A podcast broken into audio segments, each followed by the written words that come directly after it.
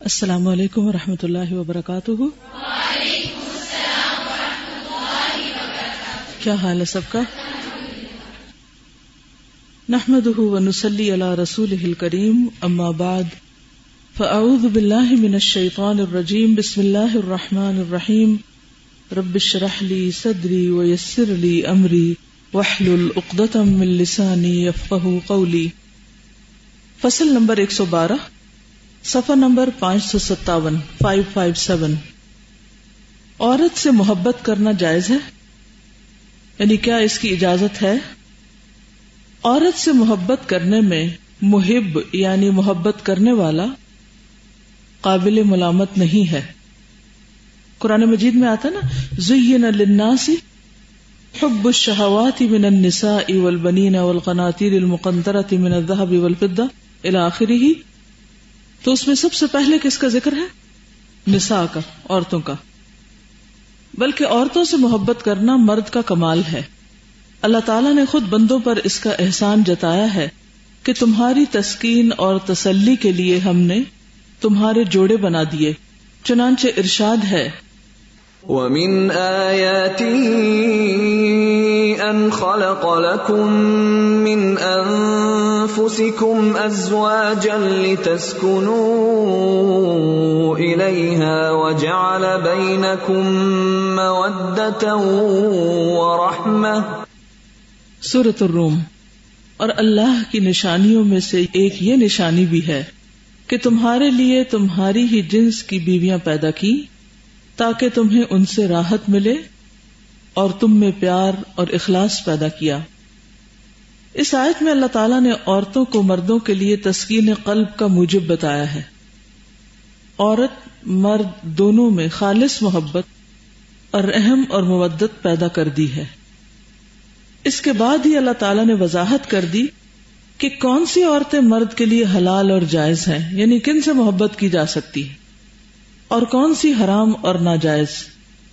ارشاد فرمایا يريد الله ليبين لكم ويهديكم سنن الذين من قبلكم ويتوب عليكم والله عليم حكيم والله يريد أن يتوب عليكم ويريد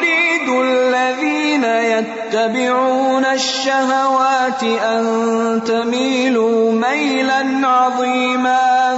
يريد الله أن يخفف عنكم وخلق الإنسان ضعيفا. اللہ چاہتا ہے جو تم سے پہلے ہو گزرے ہیں، ان کے حالات کھول کھول کر بیان کر دے اور تمہیں انہی طریقوں پر چلائے۔ اور تم پر مہر کی نظر رکھے یعنی رحمت کرے۔ اور اللہ علم اور حکمت والا ہے۔ اور اللہ تم پر اپنی رحمت سے رجوع فرمانا چاہتا ہے یعنی تم پر اپنی رحمت کرنا چاہتا ہے۔ اور جو اپنے مزوں کے پیچھے پڑے ہیں، وہ چاہتے ہیں کہ تم سیدھی راہ سے الگ ہو جاؤ۔ اللہ چاہتا ہے کہ تم پر تخفیف کرے اور انسان کمزور بنایا گیا ہے۔ خلاصہ کیا ہے؟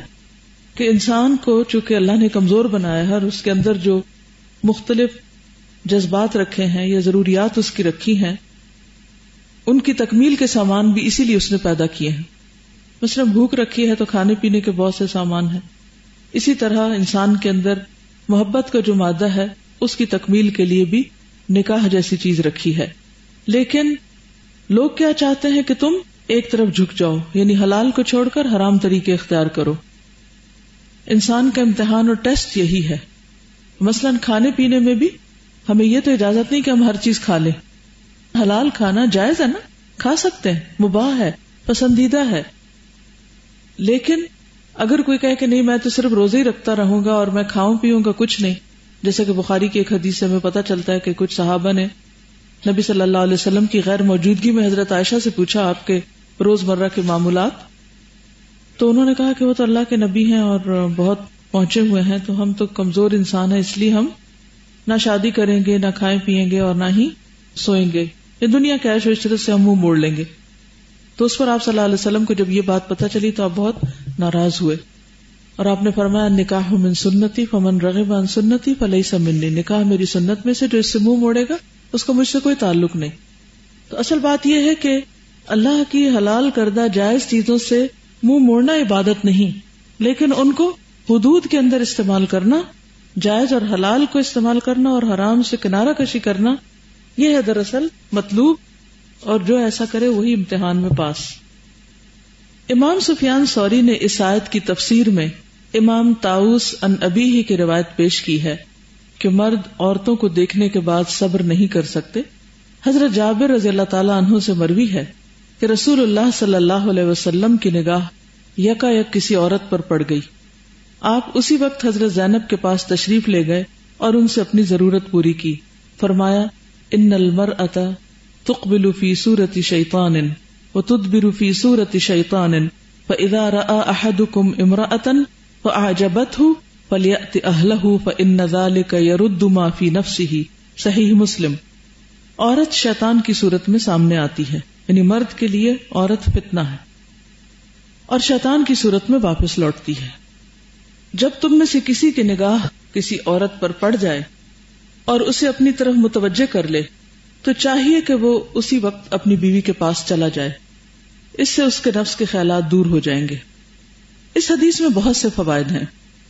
ایک یہ کہ اگر کسی عورت پر نگاہ پڑ جائے اور دل میں اس کی جانب سے خطرات اور خیالات پیدا ہو جائیں، تو اپنی بیوی سے جو اسی عورت کی ہم جن سے اپنی حاجت پوری کر لی جائے۔ اس سے انسان کو اس طرح تسکین اور تسلی ہو جاتی ہے، جیسے ایک کھانے کے بجائے دوسرا کھانا کھا لینے سے، اور ایک کپڑے کی بجائے دوسرا کپڑا پہن لینے سے تسکین اور تسلی ہو جاتی مزید یہ کہ رسول اللہ صلی اللہ علیہ وسلم نے حکم فرمایا کہ اگر کسی عورت کی خوبصورتی شہوت برنگیختہ کر دے یعنی مرد کے جذبات کو ابھار دے، تو اسی وقت اس کا علاج کر لیا جائے۔ اور اس کا بہترین علاج یہ ہے کہ اپنی بیوی سے اپنی خواہش پوری کر لی جائے۔ اس سے شہوت کم ہو جاتی یعنی وہ خیالات اس کے ختم ہو جائیں گے۔ یہ حکم ایسا ہی ہے جیسا کہ آپ صلی اللہ علیہ وسلم نے دو باہم محبت کرنے والوں کے متعلق عقد نکاح کر دینے کا حکم دیا تھا۔ ایک مرفوع حدیث میں مربی ہے، لم یور للمتحابین مثل النکاح۔ باہم محبت کرنے والوں کے لیے نکاح سے بہتر کوئی چیز نہیں۔ عاشق کا نکاح معشوق سے کر دینے سے بہتر عشق کی کوئی دوا نہیں۔ یہ دوا وہ بتا رہے ہیں کہ اسلام نے مرض عشق کا علاج کیا بتایا ہے؟ نکاح۔ اس مرض کی یہ دوا اللہ تعالی نے ازرو شرع و قدر مقرر کر دی ہے۔ شریعت نے یہی طریقہ بتایا۔ یہ دوا اللہ تعالی کے پیغمبر حضرت داؤد علیہ السلام نے بھی کی کہ حرام سے احتراز کرتے ہوئے نکاح سے کام لیا۔ کسی عورت سے محبت ہو گئی تو اسے اپنے نکاح میں لے لیا۔ اس بارے میں حضرت داؤد علیہ السلام کی توبہ تو بارگاہ خدا بندی میں ان کی قدر و منزلت اور اعلی درجے کے اعتبار سے تھی۔ اگر آپ کو یاد ہو تو وہ جو دو لوگ آ گئے تھے نا ان کے پلوت گاہ میں جب وہ عبادت کر رہے تھے تو اس پر انہوں نے ایک مقدمہ پیش کیا تھا۔ کہ میری ایک دمبی ہے اور اس کی ننانوے اور اس نے ایک بھی مجھ سے لے لی۔ تو اس پر داؤد علیہ السلام کو سمجھ آ گئی کہ ان سے کیا قصور ہوا اور فسط اخبر رب و را کیا اناب۔ تو فوراً اپنے رب کے حضور استغفار میں گر پڑے اور توبہ کر لی اور رجوع کر لیا۔ حضرت زینب بنت جہش کے قصے پر بھی ہم کچھ روشنی ڈال دیتے ہیں۔ قصہ یہ ہے کہ حضرت زید حضرت زینب کو طلاق دینا چاہتے تھے۔ ان میں باہم موافقت نہیں تھی۔ حضرت زید خدمت نبی میں حاضر ہوئے اور انہیں علیحدہ کرنے کے متعلق آپ کی رائے طلب کی یعنی نبی صلی اللہ علیہ وسلم سے مشورہ کیا، کیونکہ وہ ان کے منہ بولے باپ بنے ہوئے تھے۔ آپ نے ان کو طلاق دینے سے روک دیا، لیکن آپ کو اچھی طرح معلوم تھا کہ حضرت زید جلد انہیں چھوڑ دیں گے۔ اور یہ بھی آپ کو معلوم تھا کہ ان کی علیحدگی کے بعد آپ ان سے نکاح کریں گے۔ یہ بات آپ اپنے دل میں مخفی رکھتے تھے کہ لوگ اس بارے میں چرچا کریں گے کہ رسول اللہ صلی اللہ علیہ وسلم نے اپنے بیٹے کی بیوی سے نکاح کیا۔ یہ بات آپ تفسیر میں پڑھ چکے ہیں سورت اللہ کی اور قرآن پاک میں اس کی وضاحت موجود ہے۔ اربوں کے ہاں منہ بولے بیٹے کی بیوی کو وہی مقام تھا جو حقیقی بیٹے کی بیوی کو تھا۔ اللہ سبحانہ و تعالیٰ یہ رسم توڑنا چاہتے تھے۔ اس لیے اللہ تعالی نے ایسے اسباب پیدا کیے کہ حضرت زید ان کو یعنی حضرت زینب کو طلاق دیں اور آپ ان سے نکاح کریں۔ بعض لوگوں نے یہ بات بھی مشہور کی، اگر آپ تفاصیر کی کتابیں دیکھیں تو اس میں یہ لکھا ہوا اور پیچھے بھی کچھ ایسی جھلکی تھی کہ حضرت زینب کو حضور صلی اللہ علیہ وسلم نے دیکھا تھا اور اس موقع پر آپ کے دل میں ان کا خیال پیدا ہوا تھا۔ تو بعض کے خیال میں یہ قصہ جو ہے یہ من گھڑت ہے۔ اور آپ کی پریشانی یہ تھی کہ اللہ سبحان و تعالیٰ آپ کو حکم دیں گے کہ آپ اس رسم کو توڑنے کے لیے یہ نکاح کریں۔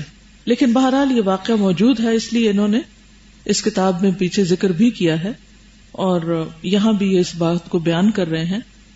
لیکن بات یہ ہے کہ نبی صلی اللہ علیہ وسلم، جنہوں نے پچیس سال کی عمر میں چالیس سال کی عورت سے شادی کی تھی، اپنے سے پندرہ سال بڑی خاتون سے، جو پہلے سے دو دفعہ شادی شدہ تھی اور بیوہ ہو چکی تھی اور ان کی بڑی بڑی اولاد بھی تھی۔ اور اس وقت آپ نہایت ینگ تھے۔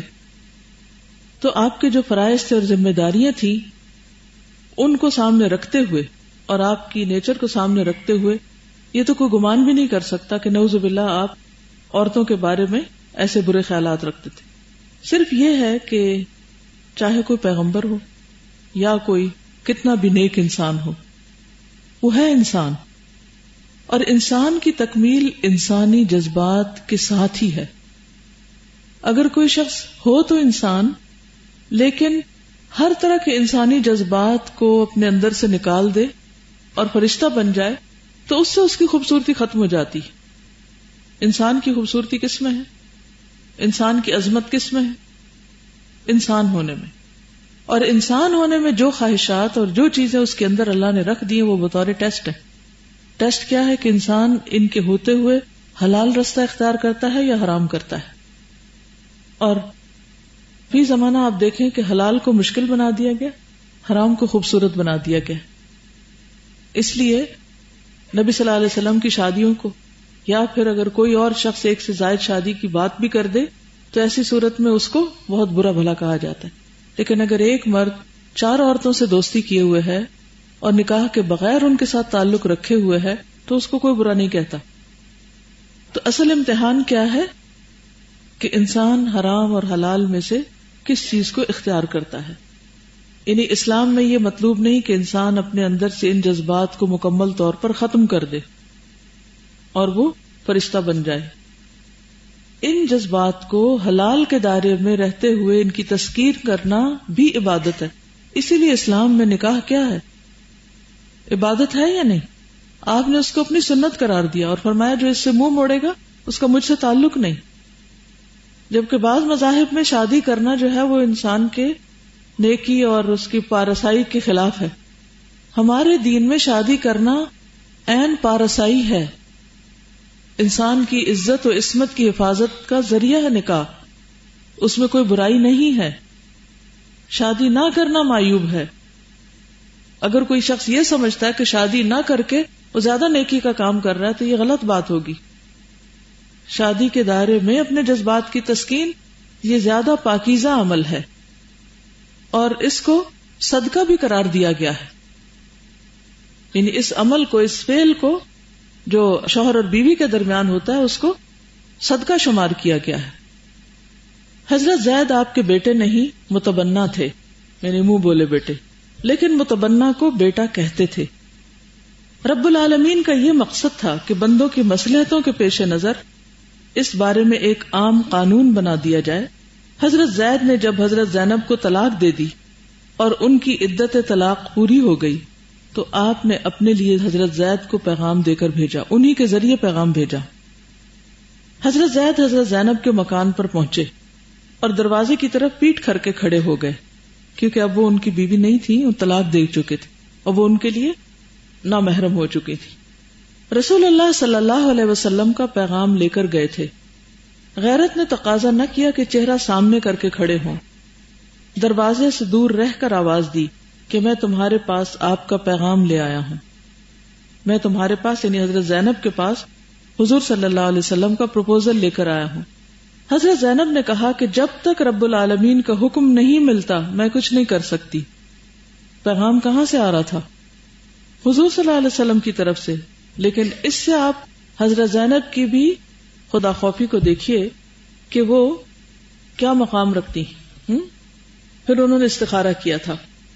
اس کے بعد حضرت زینب اپنے گھر کی مسجد کی محراب میں کھڑی ہو گئی گھر کی مسجد یعنی وہ خاص مخصوص کونا جہاں وہ نماز پڑھا کرتی تھی اور نماز شروع کر دی یعنی سلاۃ الاستخارہ۔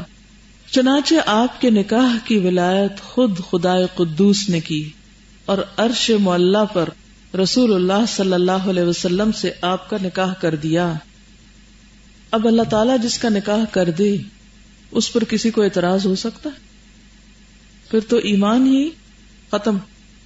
اس موقع پر یہ وہی اتری۔ فلما قضى زيد منها وطرا زوجناكها۔ پھر جب زید اس عورت سے بے تعلقی کر چکا تو ہم نے تمہارے ساتھ اس کا نکاح کر دیا۔ اس آیت کے اترنے کے بعد رسول اللہ صلی اللہ علیہ وسلم فوراً حضرت زینب کے پاس تشریف لے گئے۔ حضرت زینب رضی اللہ تعالی عنہا اس بات پر ہمیشہ آپ کی دوسری بیویوں کے سامنے فخر کیا کرتی تھی کہ تمہارا نکاح تمہارے گھر والوں نے پڑھایا ہے، لیکن میرا نکاح تو عرش اللہ پر خود اللہ تعالیٰ نے پڑھایا ہے۔ یہ امر یقینی ہے کہ رسول اللہ صلی اللہ علیہ وسلم عورتوں سے محبت رکھتے تھے۔ جیسا کہ صحیح بخاری میں حضرت انس سے مروی ہے، جسے نسائی نے اپنی سنن میں اور تبرانی نے اپنی اوسط میں بھی روایت کیا ہے۔ آ حضرت صلی اللہ علیہ وسلم نے فرمایا حب من دنیا کم النساء والطيب وجعلت قرة عيني في الصلاة سنن نسائی، تمہاری دنیا میں یہ چیزیں مجھے محبوب ہیں، عورتیں اور خوشبو اور نماز میری آنکھوں کی ٹھنڈک ہے۔ اب اس حدیث سے نعوذ باللہ کو حضور صلی اللہ علیہ وسلم کی شان میں کمی نہیں ہوتی۔ پہلی بات تو یہ کہ جو پسند ہے آپ نے اس کا برملا اظہار کیا۔ جو دل میں ہے وہی زبان پر۔ دوسری بات یہ کہ اس سے عورتوں کی عزت میں اضافہ ہوتا ہے کہ عورت کوئی گری پڑی چیز نہیں ہے۔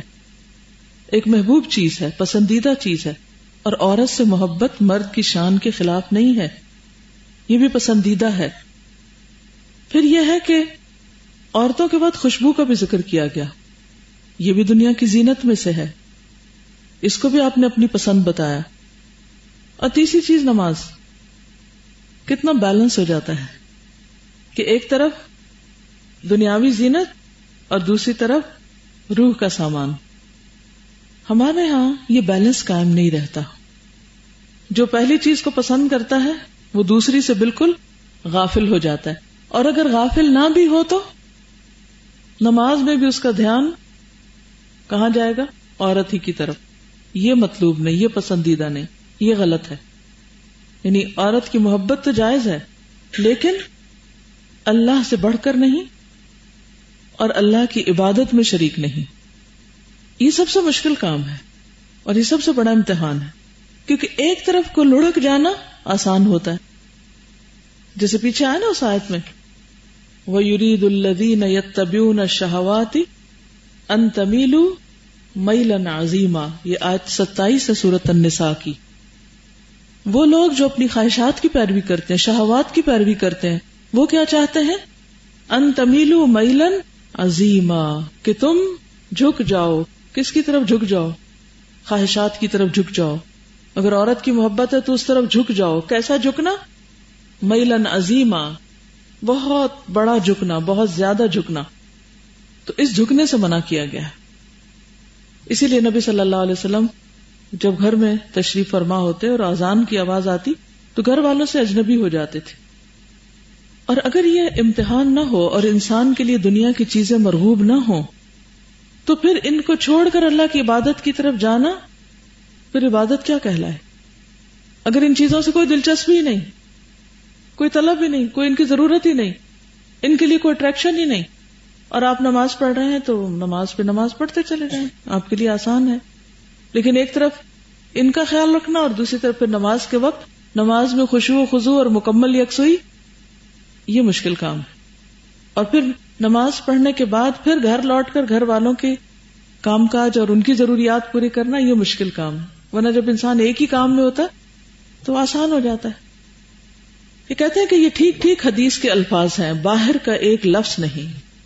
یعنی کوئی یہ نہ سمجھے کہ اپنے پاس سے بات بنائی گئی ہے۔ جیسا کہ بعض نے یہ الفاظ بڑھائے ہیں، حبب الیہ من دنیا کم ثلاثن۔ تمہاری دنیا میں سے مجھے تین چیزیں محبوب ہیں۔ امام احمد نے اپنی کتاب زہد میں کچھ اور الفاظ بھی روایت کیے ہیں۔ اسبر عن الطعام و شراب ولا اسبر عنہن۔ میں کھانے پینے سے صبر کر سکتا ہوں، لیکن عورتوں سے صبر نہیں کر سکتا۔ یہ ایک اور حدیث کے الفاظ ہیں۔ اللہ تعالیٰ کے دشمن یہودی رسول اللہ صلی اللہ علیہ وسلم سے حسد کرتے اور کہتے تھے کہ محمد صلی اللہ علیہ وسلم کا بڑا مقصد یہ ہے کہ عورتوں سے شادیاں کرتے رہیں۔ اور آج بھی آپ کو اس پر بلیم کیا جاتا ہے، یا نہیں؟ یعنی آپ کی شان میں گستاخی کرنے کے لیے سب سے بڑا یہی ہر آزمایا جاتا ہے۔ اللہ نے یہود کے خیالات کی تردید فرمائی اور جتا دیا کہ آپ کی شان نہایت بلند ہے۔ فرمایا ام يحسدون الناس على ما آتاهم الله من فضله سورة النساء۔ یا اللہ نے جو اپنے فضل سے لوگوں کو نعمت عطا فرمائی ہے، اس پر جل مرتے ہیں۔ یعنی نبی صلی اللہ علیہ وسلم کو جو نعمت اور دنیا میں بھی جو بڑا مقام عطا کیا ہے، اس پر وہ حسد کرتے ہیں، تو یہ ان کا اپنا قصور ہے۔ ورنہ یہ تو اللہ کا فیصلہ ہے جس سے جو چیز چاہے دے، جس کو جس چیز کی چاہے رخصت عنایت فرمائے۔ امام الحنفا حضرت ابراہیم خلیل علیہ السلام کے نکاح میں حضرت سارا جیسی حسین و جمیل اور دنیا جہاں کی عورتوں سے زیادہ خوبصورت عورت تھی۔ پھر بھی آپ نے حضرت حاجرہ سے اپنا رشتہ قائم کیا۔ حضرت داؤد علیہ السلام کے پاس ننانوے بیویاں تھیں، لیکن ایک اور عورت سے محبت ہو گئی تو اس سے نکاح کر کے سو پوری کر لی حضرت داؤد علیہ السلام کے بیٹے حضرت سلیمان علیہ السلام ایک رات میں ننانوے بیویوں کے پاس جایا کرتے تھے۔ کئی لوگوں نے اس کی بہت کیلکولیشن کی اور بہت سی باتیں کی، لیکن بات یہ ہے کہ پیغمبروں کا معاملہ بعض اوقات عام انسانوں سے مختلف ہوتا ہے۔ وہ جانے کی صورت کیا تھی، ان سے بات چیت کرنا، ان کو وزٹ کرنا، زیارت کرنا، ان کو دیکھنا یا کوئی اور تعلق۔ تو اس لیے جتنا شریعت نے بتایا ہے، اتنا انسان پڑھ لے اور وہیں پر خاموش۔ اور اس سے آگے اس کی ڈیٹیل میں جا کے اگر عقل نہیں مانتی کسی بات کو تو اس پر دین کو کنڈیم نہیں کرنا چاہیے۔ ان روایات کو ایز اٹ از لے لینا چاہیے کیونکہ ایسی روایات بعض لوگوں کے لیے بہت فتنے کا ذریعہ بنی اور انہوں نے ان کو پکڑ کے باقی سارے دین کو بھی ایک طرف رکھ دیا۔ اس وقت کے حالات کیا تھے؟ کیا صورت حال تھی؟ کیا مواقع تھے؟ اس کی ضرورت کتنی تھی؟ کیا تھا؟ اللہ ہی بہتر جانتا ہے۔ اور ہمارے دین میں تو اس کی اجازت نہیں ہے، لیکن پچھلی شریعتوں میں اس کی اجازت تھی۔ ظاہر کہ اللہ نے ان لوگوں کو چنا اور یہ چنے ہوئے لوگ کو غلط کام تو نہیں کر سکتے۔ جو بھی کریں گے اللہ کے عزن سے ہی کریں گے۔ اور پھر حضرت داؤد علیہ السلام کی عبادت کا حال بھی آپ نے پڑھا ہوگا۔ کیا کرتے تھے؟ ایک دن روزہ رکھتے تھے اور ایک دن ہم میں سے کون ہوگا جو ایسا کرتا ہوگا؟ یعنی ہم یہ تو ضرور دیکھ لیتے اچھا اتنی شادیاں کی۔ لیکن یہ نہیں دیکھتے کہ ان کی پھر باقی عبادت کا کیا حال تھا۔ انہوں نے اپنی راتوں کو کس طرح تقسیم کر رکھا تھا؟ اپنے دن کے اوقات کو کیسے تقسیم کر رکھا؟ کہ کچھ وقت حکومت کے لیے، لوگوں کو تعلیم دینے کے لیے اور کچھ اپنی عبادت کے لیے۔ تو بات یہ ہے کہ پیغمبروں کو اللہ تعالیٰ نے یا بعض انسانوں کو اللہ تعالیٰ نے دوسروں کے مقابلے میں عبادت کی یا باقی چیزوں کی قوت زیادہ دے رکھی ہوتی ہے۔ ایکسپشنل کیسز ہوتے ہیں۔ وہ اس کی حقیقت کیا ہے؟ اللہ ہی کے زیادہ معلوم ہے۔ یہاں یہ صرف ریفرنس کے طور پر کوٹ کر رہے ہیں، آپ کو اس کو ایسے ہی لے لیجیے اور یہ دلیل کس چیز کی دے رہے ہیں؟ کہ عورت سے محبت کوئی ناجائز کام نہیں اگر وہ حلال طریقے پر ہو۔ رسول اللہ صلی اللہ علیہ وسلم سے کسی نے پوچھا کہ آپ کو کس بیوی سے زیادہ محبت ہے؟ آپ نے فرمایا، عائشہ سے۔ حضرت خدیجہ القبرا کے متعلق پوچھا گیا تو آپ نے فرمایا، انی رزق تو مجھے ان کی محبت دی گئی ہے یعنی میرے دل میں ڈالی گئی ہے۔ بس معلوم ہوا کہ عورتوں سے محبت کرنا انسانی کمالات میں سے یعنی اگر پیغمبروں نے کی ہے، تو عام انسانوں کے لیے کوئی بری بات نہیں ہے۔ حضرت ابن عباس فرماتے ہیں، خیر دہل ام اکثر نسا اس امت کے بہترین آدمی یعنی حضور صلی اللہ علیہ وسلم کی طرف اشارہ ہے، وہ ہیں جس کی بیویاں زیادہ تھیں۔ امام احمد نے فرمایا کہ جلولہ کی فتح کے موقع پر حضرت عبداللہ بن عمر کے حصے میں ایک باندی آئی، جو نہایت خوبصورت تھی۔ اس کی گردن ایسی تھی گویا چاندی کی سراہی ہو۔ اسے دیکھ کر حضرت عبداللہ سے صبر نہ ہو سکا اور لوگوں کی موجودگی میں اسے چومنا شروع کر دیا۔ یہ جلولہ خوراسان کے راستے میں پڑتا ہے، سولہ ہجری میں مسلمانوں اور ایرانیوں میں یہاں سخت جنگ ہوئی تھی۔ ابھی ایک واقعہ ہے وی ڈونٹ نو کہ کیا اوتھینٹسٹی ہے۔ عبداللہ بن عمر کے بارے میں بھی ان کی عبادات اور ان کے جو دین سے شغف اور ان کے تقوا کے بارے میں آتا ہے، وہ کسی سے چھپا ہوا نہیں ہے۔ لیکن بہرحال یہاں انہوں نے اس واقعے کو اس لیے کوٹ کیا ہے اور ان کا بھی اس عورت کے ساتھ تعلق جو تھا وہ کوئی حرام نہیں تھا، وہ ان کے حصے میں آئی تھی۔ اس واقعے سے امام احمد نے اسیر شدہ باندیوں سے فائدہ اٹھانے کے جواز پر استدلال کیا ہے۔ استبرائے رحم سے قبل جمع اور ہم بستری کے سوا دوسرا فائدہ اٹھایا جا سکتا ہے۔ بخلاف اس باندی کے جو چند آدمیوں میں مشترک ہو، اس سے کسی قسم کا بھی فائدہ اٹھانا جائز نہیں۔ کیونکہ مشترک باندی میں یہ امکان ہے کہ کسی کا حصہ فسخ ہو جائے۔ اور ایسا ہو تو غیر کی باندی سے فائدہ اٹھانا لازم آئے گا جو حرام ہے۔ یعنی اگر ایک غلام عورت ایک مرد کے لیے مخصوص ہے، تو اس سے ایسا فائدہ اٹھایا جا سکتا ہے۔ لیکن اگر وہ چار پانچ آدمیوں کے حصے میں آئی ہے، تو پھر اس سے جسمانی تعلق کسی کا بھی نہیں ہوگا۔ ویسے وہ ان کی ملکیت ہوگی کہ باقی کام کاج اس سے لے سکتے ہیں۔ رسول اللہ صلی اللہ علیہ وسلم نے ایک عاشق کے حق میں معشوقہ سے سفارش فرمائی کہ اس سے نکاح کر لے، لیکن معشوقہ نے انکار کر دیا۔ یہ بات مغیث اور بریرا کے قصے میں موجود ہے۔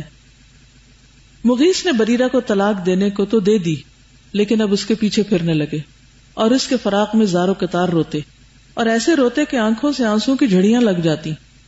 مغیث کی یہ حالت دیکھ کر حضرت صلی اللہ علیہ وسلم نے بریرا سے کہا، لو راجا ہی، اگر تم اس سے رجوع کر لو یعنی اس کے نکاح میں پھر چلی جاؤ۔ یعنی وہ اجازت دو تو وہ تم سے رجوع کر لے۔ یا تم اسے رجوع کی اجازت دو۔ بریرا نے کہا، یا رسول اللہ، آپ مجھے حکم دے رہے ہیں۔ آپ نے فرمایا، نہیں، میں سفارش کر رہا ہوں۔ بریرا نے کہا، یا رسول اللہ، اب مجھے ان کی ضرورت نہیں۔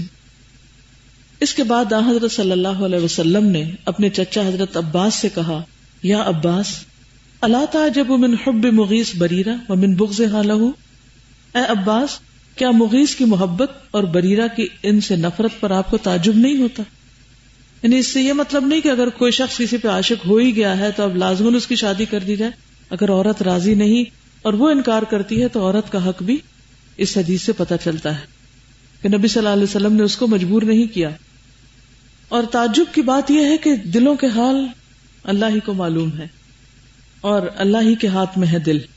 اور دلوں کی ایسی کیفیت اور حالت بھی ایک امتحان ہوتا ہے۔ آزمائش ہوتی ہے یعنی آپ حیران ہو رہے ہوں گے کہ اس کی کیا وجہ تھی کہ مغیث اتنی محبت کرتا اور بریرا اتنی نفرت کرتی ہے اور وہ اس کے پاس جانا نہیں چاہتی۔ تو نبی صلی اللہ علیہ وسلم مغیث کے لیے سفارش کرتے اور بریرا کو مجبور نہیں کرتے۔ یعنی دلوں کے معاملے بہت عجیب ہیں، یہ مراد ہے۔ تو اس لیے کسی کے ایسے حال کو دیکھ کر اس پر ملامت کرنا اور یہ کہنا کہ وہ بہت ہی کوئی برا آدمی ہے، اس سے پناہ مانگنی چاہیے کیونکہ ایسا نہ ہو کہ کسی کا مذاق اڑائے، وہ تو اس مصیبت سے نکل جائے اور آپ پھنس جائیں۔ یعنی کسی بھی آزمائش میں۔ کسی انسان کو کسی کے اوپر بات کرنے کا حق نہیں۔ کبھی کسی کو انسان ایسی آزمائش اور مصیبت میں دیکھے تو اس کے لیے دعا کرے۔